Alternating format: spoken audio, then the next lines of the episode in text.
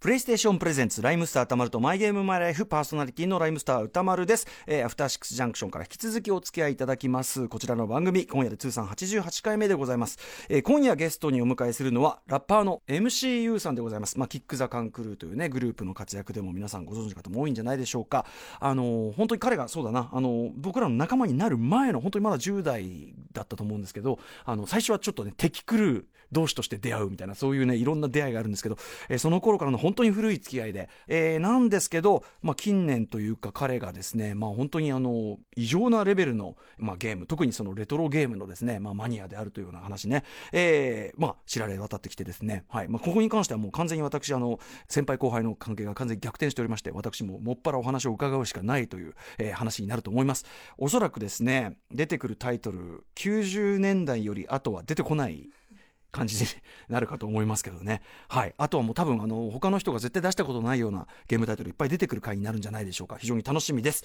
さあ、それではライムスターたまるとマイゲームマイライフプレイ開始です。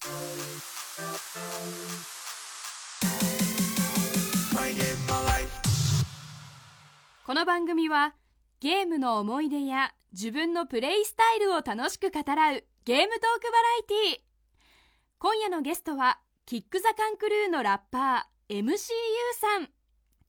実はレトロゲームコレクターとしても有名で30年以上前のゲームを未だにバリバリやっているそうなんです。また知る人ぞ知る元祖格闘ゲームではまさか歌丸さんとも意気投合。さてそのゲームの名前とは？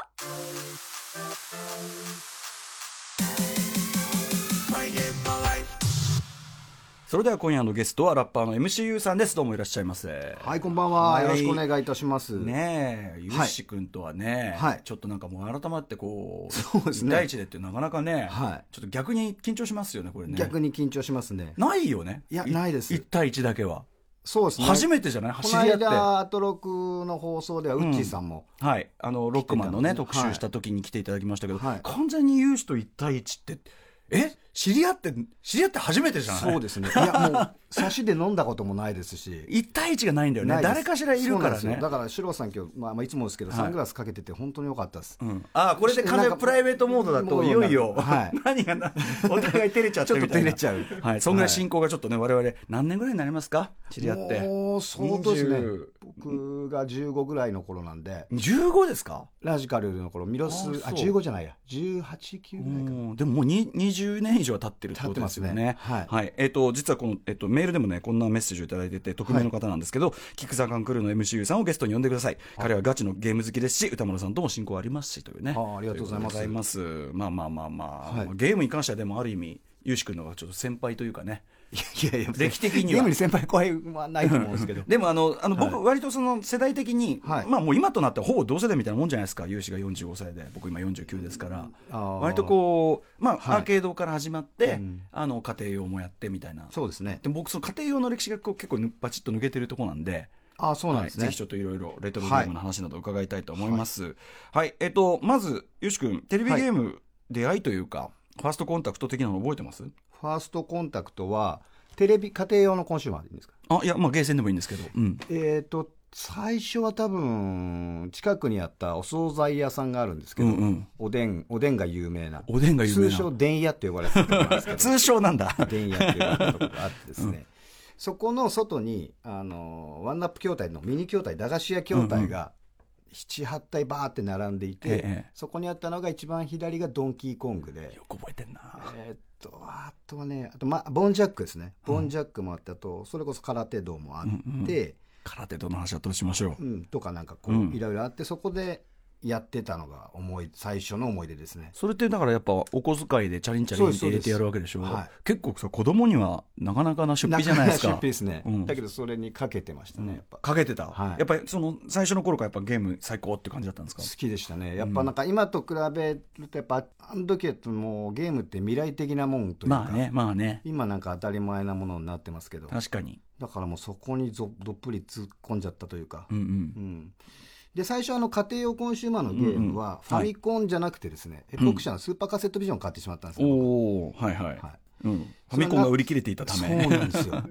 で お母さんとあの池袋の電気量販店に行ってですね、ファミコンを買いに行く気満々で行ったらですね、うんうんまあ、売り切れてまして当時もうすごい人気があったので、うんうんうん。けどファミコンが売り切れてたからスーパーカセットビジョンにするっていうと、うんお母さんもなんか多分うん。買ってくれないだろうなと思ったなんかねそんなねやむなくみた。いなそうなんですよ。んでもう子供ながらの脳でですねうん。考えて、あスーパーカセットビジョンあったみたいな。えこっちあったらこっちのが最初から欲しかったんですけど みたいなあ手にしてねゆゆうしとしてはとにかく何でもいいから買いたかったってのあるわけだ。もうファミコン買ってその日にできるっていう頭だったんですよ、ううまあゲあるよね。バカですからもうコロコロ脳ですから、うんコロコロコミック脳ですからその頃は。まあね、その今更切り、ま、待ったりとか切り替えたりできないもんね、やっぱね、はいゲーム打ち替えてすぐやるんだって脳やだから。うん。でもあここっちがあったんだったらもう最初からこっちが欲しいです、うんうん。みたいなことを伝えて、うん。スーパーカセットビジョンとその頃出たカセットルパン三世を買ってですね。うちで買ってすぐやったっていう。ル思い。出パン三世どういうゲームなんですか？横スクロールの4面しかない、短い。なまあしょぼいんですけどうん。味があってうんうん。いいですね。BGM もなくてですね。でもやっぱりうちでさそのゲーセン、ね、初代その初期ゲーセン知ってるさ、その感覚するとうちで好きなだけゲームができるなんてっていうのがももうすでにね幸せでしたね。っていうことですかもんね、はい。やっぱね、うん。じゃあそのスーパーカセットビジョンももうずっとなんかソフト買ったりしてやってたそうですねもう小学校の頃はスーパーカセットビジョンで済ましてですねファミコンは友達ん家で行ってやらせてもらうみたいうんう。なんスタイルを取ってですね。あそう。でスーパーカセットビジョン他にどんなタイトルやってたか覚えてます？あとはですねハマったのはマイナー2049とか全然わかんない。あとバルダーダッシュ。こっちは海外の洋芸でですね、うんうんうん。はい、マイコンチャート1位とかなんかなんだっけな取ったやつとか、へあと有え名なとこだと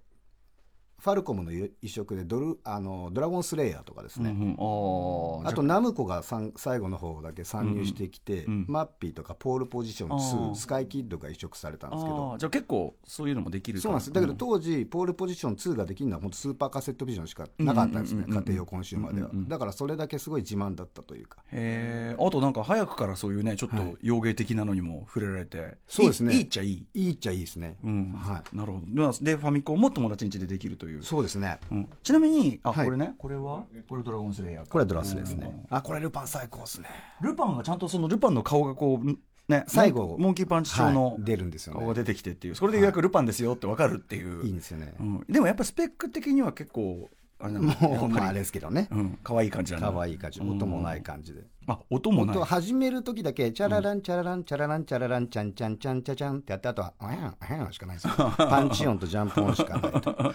音楽とか流れてないっていう、でも今となってはスーパーカセットビジョンやり込んでる方がさはい。体験としてレアだもんね。レアですね。ね。本当にレアです、はい、はい。今買い直してまたやってますね。あ本当、はな何しろゆうし君はその昔のゲーム今でも全然やっている派っていうところですよねやっぱね、ずっとやってますね。過去に。過去にもう過去にすがりついてます懐かしいおじさんですよ。過去に生きているっていう、はい。えちなみにえっとあれ？ゆうし君って兄弟とかいたっけ、一人っ子です。一人っ子でじゃあもうずっと一人でやり込んでる感じ？そうですね。お父さんお母さんというはさその、はゲームをやるそのはい。なんていうことに関して、例えば時間制限とか厳しかったりとかいや全然厳しくなかったですね。あそなので結構思う存分できたうノンストップだ、はい。いろなんか羨ましい感じ羨ましいですけど、うんうんうん。ファミコンじゃなかったんですよね。うんでもでも友達ん家行ってファミコンもやってた。そうですね。ん。はで、えーとまあ、そこからずっとゲーム歴が、まはい。もう今に至るまで続いてくるってことですよね、はい。ちょっといろいろこうその間のゲーム歴を教えていただきたいんですけど、はい。中学入ってからじゃあファミコン買った？中学そうですね、うん。ファミコン買ったの中学ですね入ってからです、ね。そのあたりのなんかちょっとハマったタイトルがハマったタイトルっていうかその時買ってうわーって思っちゃったのが、ええ。結構ファミコン本体買ってすぐ買ったのがタッチだったんですよね。タッチ？あの足立みつるさんの、タッチのゲーム？はい、野球でも何でもないんですけど、うんうん。野球でも何どうい？うれなんか足立みつるさんもそのゲームに関して怒って、うん関わりたくねえみたいな伝説を残したゲームなんですけど。へー。えどんなゲームなんですか？タッチは。もうなんかマップがめちゃめちゃ広いんですよ。おで敵がこういろいろ来て、まあ、ボールボールボールを投げて倒すんでそこだけ野球要素があるっていう。最後ボスとかいるんですこれ。一面ごとにボスがいてですね。これボスです。なんかえ猿これ？猿のおもちゃみたいな。そうですねおもちゃみたいなのがそう全然全然漫画のタッチと関係ない。関係ないんですよいやそうなんです。一応野球ってところで関係してるけど、先生怒っちゃってるみたいな。ああそう、はこれやってたんだ。でも絵はちゃんとね。そうなんですよね。足立みつる先生の絵が描いてでまあ当時まあ買っちゃうと、うん。今みたいにバカバカダウンロードできたりしないので、うんうん。買ったら最後までやり込むしかない。やらかない。うん。だからそういう意味では結構やり込んだのかなと思いますね。クソゲーであってもちゃんとね、クソとは言ってませんけどね、そういうどんな、どんなゲームでもやり込むというね。はい。あとやっぱりあれじゃないですか？あの、ゆうし君といえばロックマン。ロックマンですね、うんやってましたね。けどロックマンはやっぱ難しいんですよね。うん。うん。だけど一番やっぱ2が好きでですね。ロックマン2はい。うん。2はゲーム性も、あと、BGM の曲もすごく大好きで、うんうんうんあと、まあ、ロックマンは、あの、難しいんですけど、やり込めばなんとかなるとかいうか、ちゃんと、ちゃんと訓練していけばクリアできるっていうことを。ファミコンって当時やっぱり理不尽なゲームが多かったんですけあど、のここ止まって、ジャンプ2回やんないと扉が開かない的な、そんなの無理だもんね。うん、そんな分かんないんですけど、ロックマンはちゃんとうんうんうん。アクションさえ鍛えれば、難易度は高いますどよみたいな。なんかこうあれだよね、はい。あのアーティスト活動っていうほど偉しそうなもんじゃないけど、はい。努力すればクリアはできるんだみたいな。学ぶよね、まあ学びます結構ねゲームってね。そうですね。うん。はい。まあ、ドクター・ワイリーの謎と。でそうですね。土下座イズムもそこで学びという。まあすごいなと思いましたしね。あともうちょっと上げきれないと思うけどいろいろちょっと、あの印象に残ったというかやり込んだゲームぜひ教えてください、やり込んだゲームですか、うん。えーファミコンだとですね、えーやり込んだのはゲームなんだろう、えースパイスパイとかですね、スパイスパイ。コから出てる、それ友達と一緒によくやりましたね、また全然わかんない。どういうゲームですか？スパイとスパイがこう白と黒のスパイとスパイがいるんですけども、それがこう部屋がまあ一面は6個ぐらいうん。分かれてて、そこを行き来してですね、うんうんえーアイテムが4つあるんですね、うんうんうん。それを全部先に取って、うん。えー最後の扉をくぐるとうん。勝ちっていう、まあ言葉で言うと難しいんですけど、うんうんうん結構単純なんですけどすごい深い。へえんか仕掛け合いというかへー。化かし合いというか。なんかでもその画面もかっこいいね、すごいスタイリッシュだね。はい。初めて、はこの番組で初めて出てきた。あ本当ですか？はい、タイトルですね。ケムコさんですね。ケムコさんは結構いいゲームがあってですね、うん。うんこれとか、まあ、ダウボーイもそうですけど。ん？ダウボーイと。かダウボーイ。はい、ダウボーイってのどういうの？ダウボーイもですねあだけどこれラジオ向きじゃないですね僕言ってるの、うん。いやいや、いいんだよ、いいんだ もうちょっとね楽しめる方がいい。いやでも今まで出てきたことないタイトルだから、ぜひ。はい。ダウボーイ。これも4面でですね、うん。まあ最後ゴールを目指すだけなんですけど、うんうん。その間にいろいろ仕掛けてえー敵を倒してあと何かを仕掛けて橋を作って海を渡ってみたいな。結構難しいゲームなんですけど。いさすがでも MC、こう、なんか出てくるタイトルが本当に、や結構そうですかね。う、ん。なんか、面白いですよね、うん。本当に。あの、結構ソフトはいっぱい買ってもらえてたってことですか、じゃあ。あーいや。そうでもない。そうでもないですね。だけど僕、あの中卒なんでうん。あのすぐバイトしたあんで人よりお金は、うんうんうん。あの月には持ってたんで結構ゲームに使ってたっていうのは多いですね。バイトといえばね、あのね。これ僕もゆかりのあるあたりなんですけど東京神保町の、うん。もうなくなってしまいますけど、新生ゲームセンターミッキー。そうなんですよ。ミッキーでバイトしてた。ミッキーのバイトの最後の試客ですね。あのミッキーが閉店するとともに、うんうんうん。うんその時にいたスタッフですね。神保町ミッキーというねもう全ゲーム50円で、僕僕も相当入り浸ってたんで。ですか？でももうその頃知り合ってるもんね。知り合ってますね。じゃあじゃあ逆に俺があんまり行かなくなった頃ななっのかな？た頃だと思います。でも俺行かなくなった頃ってもう30超えてるからねもう要するに あのじ実家を出るまではずっといたから。あうん。ーじゃあね知ってんのかもしれな？いですねもしたらですけど。だけど、うん。来たらわかると思うので、はい。相当相当ねでもあそうじゃあそのいやわかんないです。会ってないかもしれないです密にはですね、うんうん。その頃僕神保町のバイトして覚えてるんですけど、え。お茶の水まで行って、えうん。俺に言わせりゃ俺買いに行きましたもん CD マジで、はい。ライムスターのだファーストアルバム、それだから多分まだ会ってないと思います。あそうですか、はい。あそうか。そうもうそれよりもあと数年後ぐらいだもんね。そうですね。新宿で気まずい出会いをするのは。はい。はい。んそうですね。なるほど、はい。い、やいやでもあのすごいこう僕もあのすごい入り浸ってたとこだしちょっとゲーセンの話もしたいんですけど、空手道って言ったじゃないですか。ですね。でこの番組で空手道って名前出たの初めてだ僕空手道大好きで、いやーあれ最高だよね。さすがっすいや最高です。あのちょっと説明いたしますとこうジョイスティックがねこう2本こうクレイジークライママースタイルですよね。そうですね、はいでそれをこうガチャンガチャン縦とか横に組み合わせてそうです。技を繰り出すっていうまあ格闘格闘？格闘の走りですよね。格闘アクションではあるんだけど、この操作性がさそう面白いですね。ね。例えば右右のレバーを右で左のレバーを左にすると回し蹴りとか、うんうんうん。あと右を右にして左を上にするとこうジャンプキックよく出し方まで覚えてる、ね、最近ま最近もずっとやってるんですよ あそうか。あのあれだよね。PS4 の、えっと、アーケードアーカイブスで。出たからっていう、はい。ハムスターさんから。ああそう、はい。これでもさこあの操作性ちょっとジョイスティック2つ付き出てるの欲しくない？欲しいですね。あれがさ、こうさ、ガシャってやるのが、本当にさ、こう、政権好きなら政権好きしてる気持ちになるのがさ、いいですよね。でボーナスステージで牛、牛殺し。牛殺し。あれも結構だから難しいんですけど、いろいろまあやり方があるんですけど僕はもう百発百中ですね。ドーンとこう。ドーンといきますね。いやー空手道最高だよね最ね。高です、途中の面もあの瓦割りの面とか、ん。あとあっちからリンゴがリンゴとか瓦を飛んでくるのを蹴ったりパンチしたりして、得点を稼ぐ。で審判がねあのみんな言ってたけどタモリさんみたいなんですよ。確かに眼鏡黒眼鏡で、あ本当だ。タモリさんです。よくそんなこと。で観客のドットが荒すぎなんですよ。もうただのタイルだよね。そうなんです。プロ屋のタイルみたいになってくるそうそうそうで喋るんですよこれね、うん。勝つと「あかん勝ち」とか「うんうんあかん勝ち」とか「しょん勝ち」とか。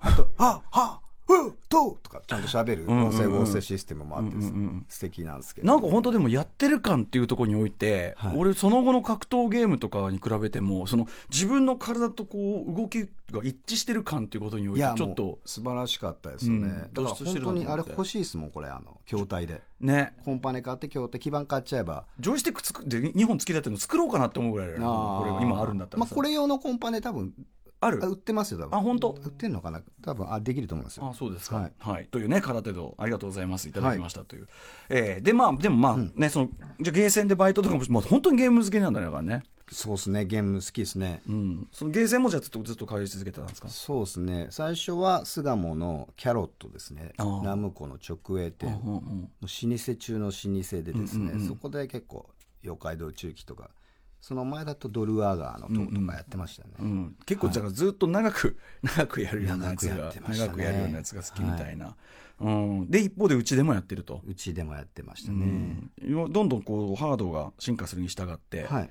えー、と例えばどんなゲームやってたとか。ハードが進化してですねそうだなやっていたのはやっぱメガドライブうん、のセガ派なんだもんねとにかくね。セガ派っすね、ん。メガドライブはもう相当やりましたね、ん。成人式行かないでやってました。というぐらい、はい。あそう。メガドラで何やってた？行くつもりだったんですけど、うんうん。成人式の日にもゴールデンアックスが止まらなくてですね。ゴールデンアックス。今日やっぱいいやっつって、んうん。ずっとゴールデンアックスやって、んうん行かなかったです、だってゲーム部屋がある。ゲーム部屋ありますね。ゲームコレクション部屋があって、はい。セガマニア。じゃあもうセガのハードは一通り持ってるみたいな感じなんですか？一通りありますね。うん。はい。セガセガ尽くしであとじゃあなんかそのやってたゲームとか。それがまあメガいっぱいありすぎて多分。そうなんですよね、メガドライブはもうゴールデンアックス、ストライダー、ヒリュー、スーパーシノビとかもその辺はずっとやってました。あと、ワードナーの森が、えー家庭をあのゲーム機でできるのがすごく嬉しくてですね、ほうほう。アーケードゲームでワードナーの森っていうのがあるんですけど、うんうん。それやっぱもうゲーセンでしかできなかったのに、メガドライブでなかなかの移植をしてくれてですね、おー。おおやったーっていうのをすごい覚えてますね。そうね、あのあれだもんねそのスペック的にはねその、うん。いやメガドライブ今見ても、コマーシャル聖光さんがやってましたから、はいはいラップのやつね、はい。あのメガネしてないレアバージョンっていうねやつだよね。はい。うん。サウンドショックって、ビジュアルショックって言ってましたね、さすが。さすがですね、うん、へえこれどんなやつですか？まあこれは普通のアクションゲームなんですけど、横縦スクロールの、まあいろいろアイテムを取りつつ、ん。えー最後のボスを倒すという、まあ、まあごく単純なアクションゲームなんですけど、うんうん。まあ面白いんですよね。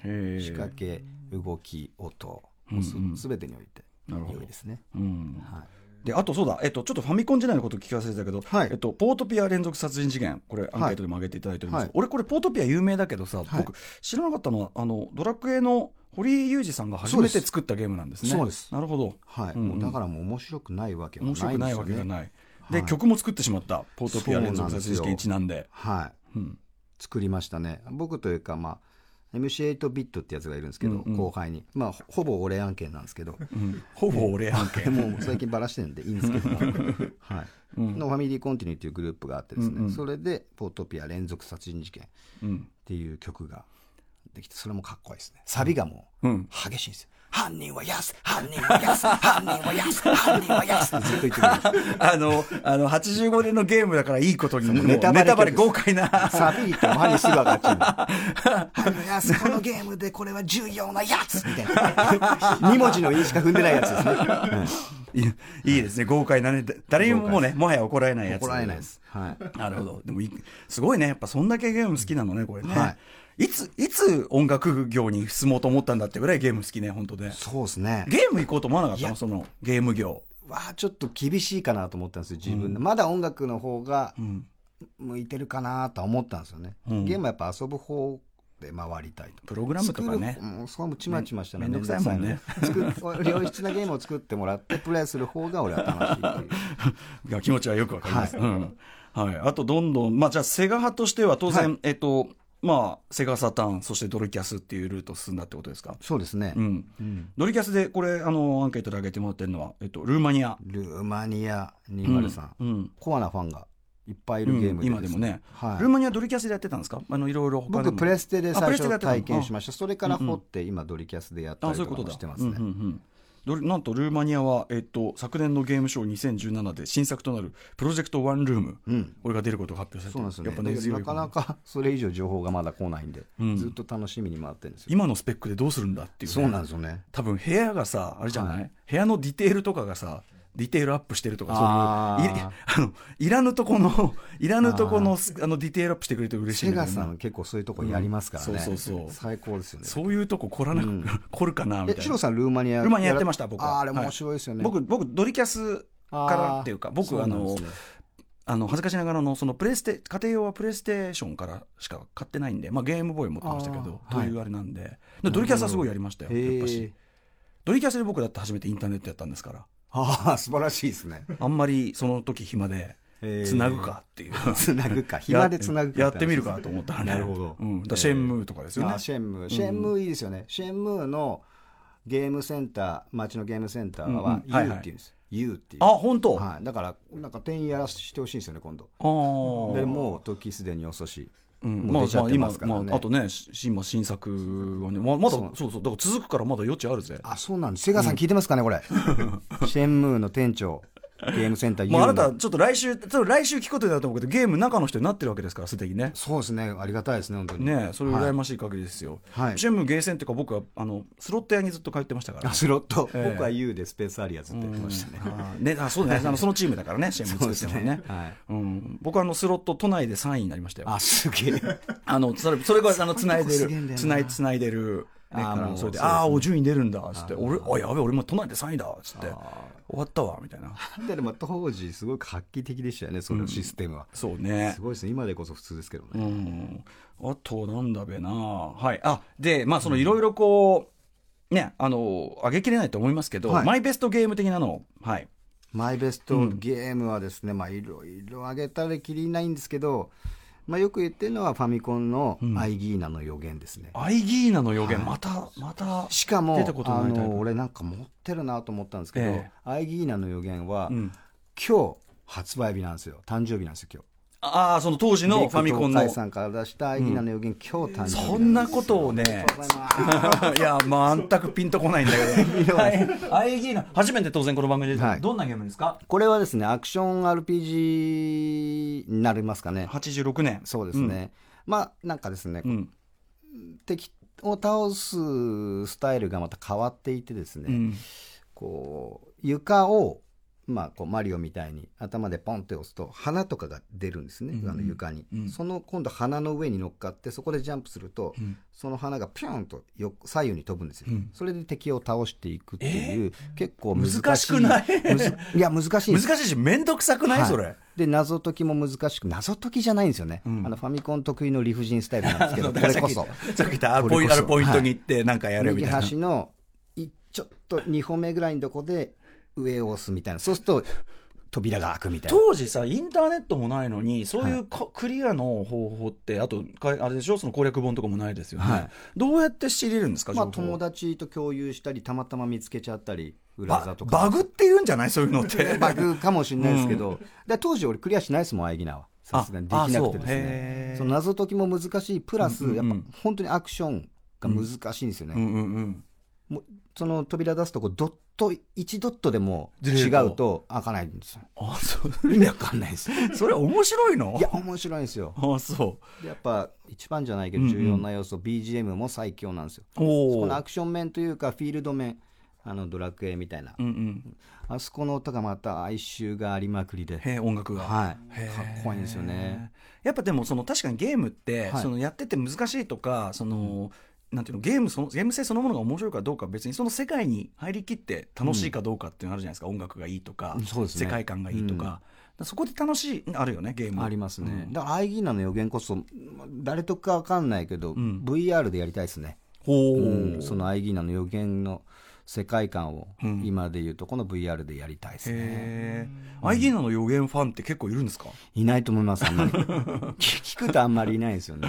なかなかね東海さんは結構出してるんですよ両言を。でもねゲームセンター CX でプレイされたことから近年知名度アップああそうなんですよ、有野さんがやるとそのカセット高くなるんですよ、てうんうんうん。うんアイギーナ人気が。普通でもありあの今ファミコンのカセットとか高騰してるんですけど、うんうんうん有野さんがやるとさらにあの高くなるんで、若干ちょっと元からのファンとしては迷惑してますよと。うん。まあだけどそんなことは言えないですけど。でもねこれアイギーナの予言ファンがそのスタッフさんか誰かにいたってことですよねそれは有野さんにやってたってそうでしょうね。はね。はい、だからまあいるんでしょうね好きな人は、なるほどなるほど、えーいい意味でも悪い意味でもファミコンというスタイルが全て揃っているゲーム、そうですね。アイギーナの予言。はい。えーはい。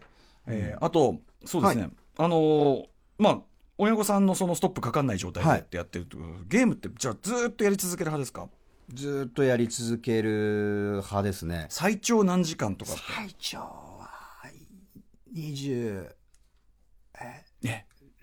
7時間とか6時間とか。1日超えちゃった。1日超えましたね。でさすがに眠くなってやめたぐらいですね、うん。うん止まらなくなったんですよね。うん、それってご自宅いる時がそれとも自宅ですね。自宅でそれやらかすはなかなかいないね。ね。やっぱ一人暮らしで、はい。なった途端にやらかしちゃうってなるけど、はい。親止めに来ないとだってさすがにさ「あなた!」っつって止め来なかった。鍵がついてた部屋だったんで。僕典型的な一人っ子の。一人っ子。一人っ子悪い例入るなってい一人っ子の悪い例が、あそう。だったんで全然平気でしたね、あとなんかそのゲームばっかり、まあ、その成人式行かなかったかもそう,、そうかもしれないけどあのやりすぎてやらかしとかありますか？やりすぎてやらかし。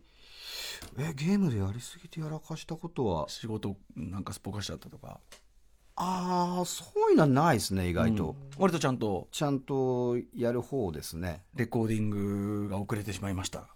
いやそれもないです。あのレコーディングの前とかもさすがに早く切り上げてやったりしますね。あちゃんと時勢が効くんだそこは、はい。そこは聞きます。これやっぱりあれですよね。あの幼少時にそのゲームを親御さんに厳しく禁止された人ほど時勢が効かない。ああよくという言いますね。ね、はい。あやっぱありますか？それあります。そのその傾うちの向嫁の弟がそうですね 義理の弟さん結が構その傾向があると、だからこれお聞きのね親御さんの皆さんはやっぱり無理に禁じない方がちゃんとねちゃんと。ちゃんと習慣がつくというね、はい。これはもうゲストの皆さんからいただいてるあたりでございます、はい。とにかくゆうし君はこれあれだね、あのゲームの話そのむあまりにも無尽蔵すぎて多分自分でもさ、どっから出していいか分かんないでしょもうあ話そう確かにありますねそれ最近、いやだって今日さそのファミコンと、はい。そのまあちょっと何プレイステーションで言えばルーマニアの話とかしたけど、はい。そのだって間だっていっぱいあるわけでしょだって。間いっぱいありますね。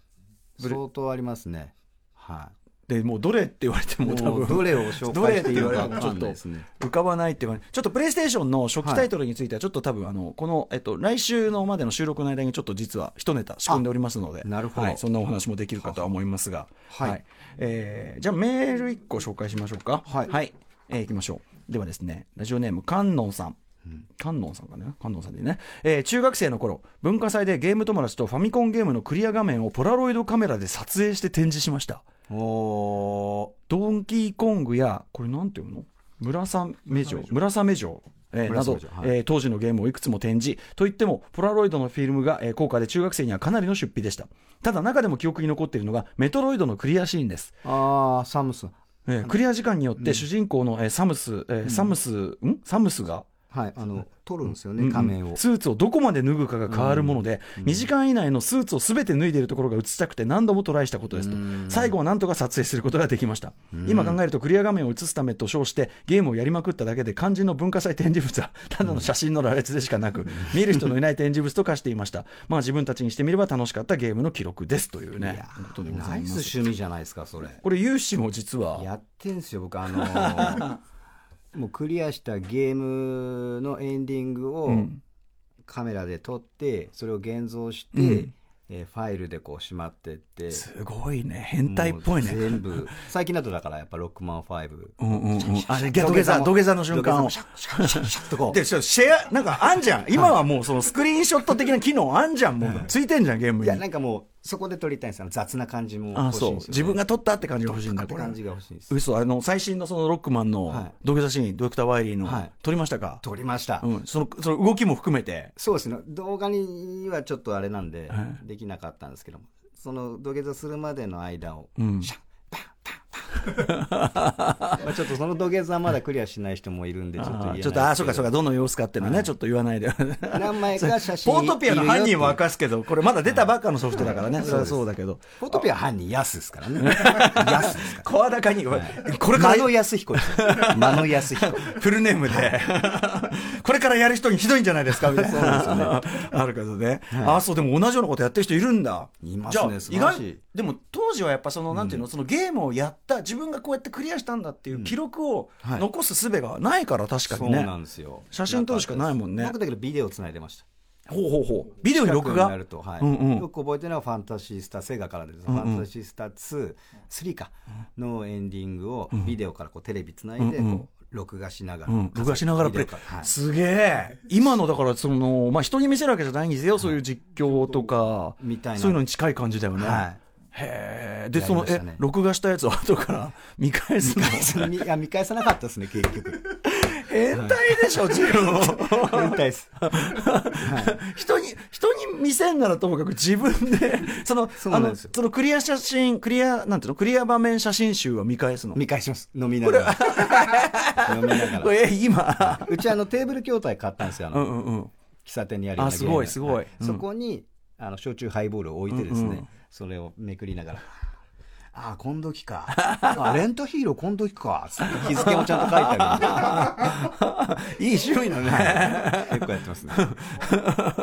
なんかやっぱこう、有志、羨ましく感じてくるといなんかこれだけその自分の好きなものっていうのがこう、はっきり分かってコントロールできてる人って幸せに決まってるよね、これね。はい。コントロールできてるのかわかんないですけど。ゲーム部屋で。うん。嬉しいですね。ゲーム部屋があるっていうのすごいよね。ゲームコレクション部屋なんですか？その。コレクション部屋ですね。まあゲームもできて、あとまあ筐体ゲームもできて、まあいろいろなカセット、もうすごいずらーっとなんの？はい。あとゲーム関係のフィギュアだったりとかですね。あ、そう。あ、ちょっと、えその部屋の写真とかあるの？ちょっと。いつ取りに行ったんですか？多分、多分あなたが、うんどっかに。そうなんですよ。そうだ。大体やつが出るやばいね、名前の、ね、後からね、ずいぶん後からつけたくせにさ。だからこの間プレイステーション4のスパイダーマンをやってたら、あ MCU が MCU やってるみたいな、わけわかんないこと言われましたね。ねこっちのが何十年早いんだって話ですからいや、だけどそっちの方がでかいんでね、でかさが。かま絡もうとしないですね。あ、すごい。まあ、これ、前だけですけど、こう全面こういう感じであ、。このテーブル筐体いいね、これ。すごいいいですよ。ちょっと影にしてるんだ、これは。やりやすいように。そうです。暗幕やんないときついので、段ボールで自作して。うん。あ、でもすごいかっこいい。いや、でも、まあ、まあ、子供の時のね、夢そのものですもんね。はいはい。ということで、夢を叶えた男、MCU さん。ありがとうございます。はい。えー来週も引き続きよろしくお願いします。こちらこそよろしくお願いいたします。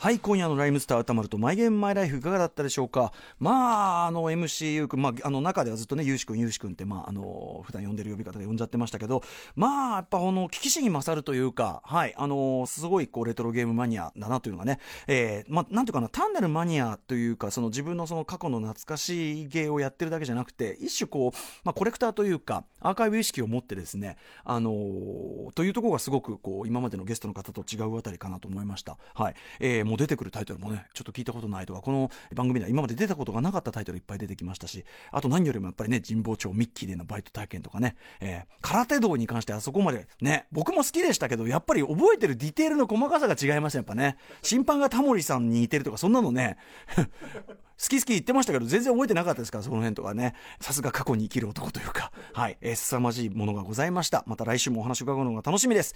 えっ、と、放送に入りきれなかった MCU さんとの話は無料で聞ける TBS ラジオクラウドで完全版として配信いたします。えーまた番組公式サイト、放送後期のチェックもお願いいたします。えーこの番組では皆さんからの縛りプレイやゲームにまつわる思い出のエピソード、あるいは、えっ、と、出演してほしいゲストなどについても、えーメールで募集しております。メールアドレスは mygame.tbs.co.jp mygame.tbs、tbs.co.jp までよろしくお願いいたします。メールが読まれた方全員に漫画家山本沙穂さん書き下ろしの番組特製ステッカーを差し上げております。ということで来週もコントローラーと一緒にお会いしましょう。お相手はライムスター歌丸でした。